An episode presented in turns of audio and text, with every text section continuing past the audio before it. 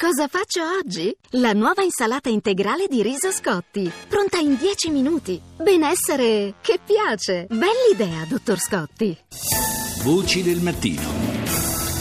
Arriva l'estate e con eh, la crisi che si fa sentire c'è indubbiamente la necessità di fare delle vacanze perché è giusto riposarsi ma a volte bisogna anche fare i conti con le proprie tasche, con quelle che sono le esigenze economiche e in questo ambito c'è un'organizzazione che sono gli alberghi per l'Associazione Italiana degli Alberghi per la Gioventù che può dare una grossa mano ma anche qualcosa di più. Allora buongiorno ai prossimi nostri due ospiti la signora Anita Baldi, che è presidente della, de, degli Ostelli della Gioventù. Buongiorno, Presidente. Buongiorno, buongiorno. E buongiorno anche a Roberto Messina, che è il direttore dei progetti culturali sempre della, degli alberghi italiani della Gioventù. Buongiorno, Roberto.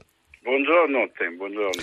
E allora, eh, perché abbiamo voluto fare questa introduzione, Presidente Anita Baldi? Perché in fondo gli ostelli della gioventù si rivolgono sempre più a un pubblico ampio, nel senso non sono più solamente i giovani a frequentare gli ostelli della gioventù, ma sono anche persone ormai non più giovanissime, diciamo. Sì, certamente abbiamo un taglio ormai di turismo sociale oltre che di turismo giovanile, quindi chiunque vuole frequentare un ostello per la gioventù in tutto il mondo, a qualsiasi età, lo può, lo può fare, se viaggia con uno spirito naturalmente di eh, di integrazione, di, di vita comune. Sì, sì. Che poi è interessante, cioè anche se avendo una certa età si può ritrovare quella che era la, la, voglia, lo spirito e l'attenzione che avevamo da molto giovani quando andavamo negli ostelli della gioventù, quindi comunque c'è un po' questa, se vogliamo, questo ritorno al, al passato, no? quindi nel, sì, nel esatto. viaggio. Sì, esatto, quella voglia di interagire con gli altri, insomma, al di là di un tablet e quindi parlarsi uno con gli altri e fare conoscenze eh, di persone di tutto, di tutto, il mondo. Poi una eh già, perché, poi, mondo... perché, poi, si entra in contatto con altre persone, cosa che purtroppo nel nostro mondo diventa sempre più eh, eh. difficile fare, perché abituati come siamo a comunicare con eh, gli apparecchi elettronici, con i tablet o con gli smartphone, ci dimentichiamo che poi il rapporto vero è quello face to face, o, o, guardando le persone negli occhi, insomma.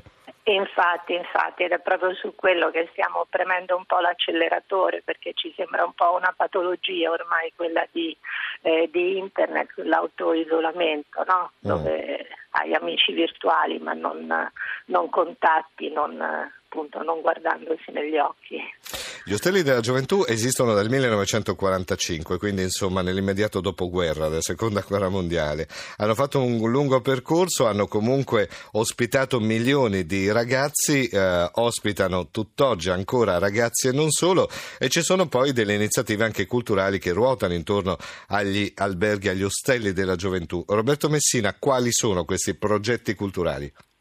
Beh, ce ne sono tanti. Intanto mi permetto di eh, salutare il nostro Presidente, la signora Baldi, di ringraziarla per l'impegno la passione con cui eh, ogni giorno è sul campo per rilanciare la nostra associazione e come devo dire, sostenerne questa nobile causa. La nobile causa degli, degli ostelli è soprattutto questa, sin dalla loro nascita, dal 1945, quando li fondò quella grande figura che è stata Aldo Franco Pessina, eh, sono stati più che un centro di accoglienza, un centro di rifugio, come erano meglio all'epoca, un po' pionieristica del 45, sono state proprio una sorta di movimento culturale, cioè un luogo in cui oltre trovare, che trovare ospitalità e accoglienza si trovava una dimensione dello scambio, dell'incontro, della, dire, del confronto culturale, quindi sono sì. stati già all'origine un vero movimento questa funzione iniziale degli ostelli via via è stata ripresa negli ultimi anni, è stata proprio decisamente rilanciata